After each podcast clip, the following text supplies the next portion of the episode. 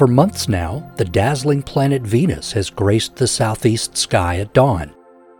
Venus is the second planet from the Sun, but during the week of January 8th, you'll have a rare opportunity to glimpse the elusive planet Mercury, hugging the eastern horizon at morning twilight. Mercury orbits closest to the Sun, which explains why it never seems to wander far from the Sun in the sky.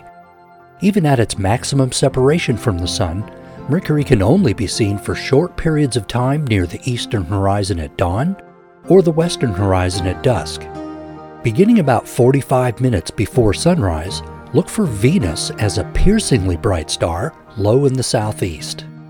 From there, look down and left for the much fainter Mercury, only about 10 degrees above the southeast horizon.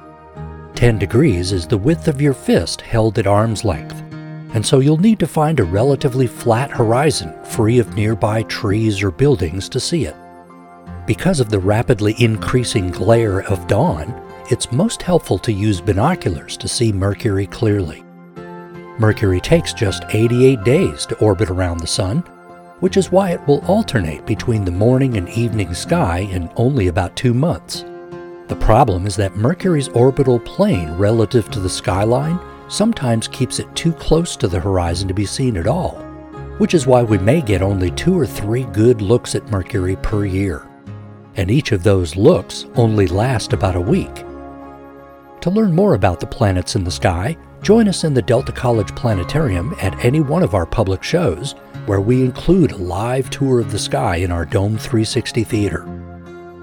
With the Delta College Planetarium in Bay City, I'm Mike Murray.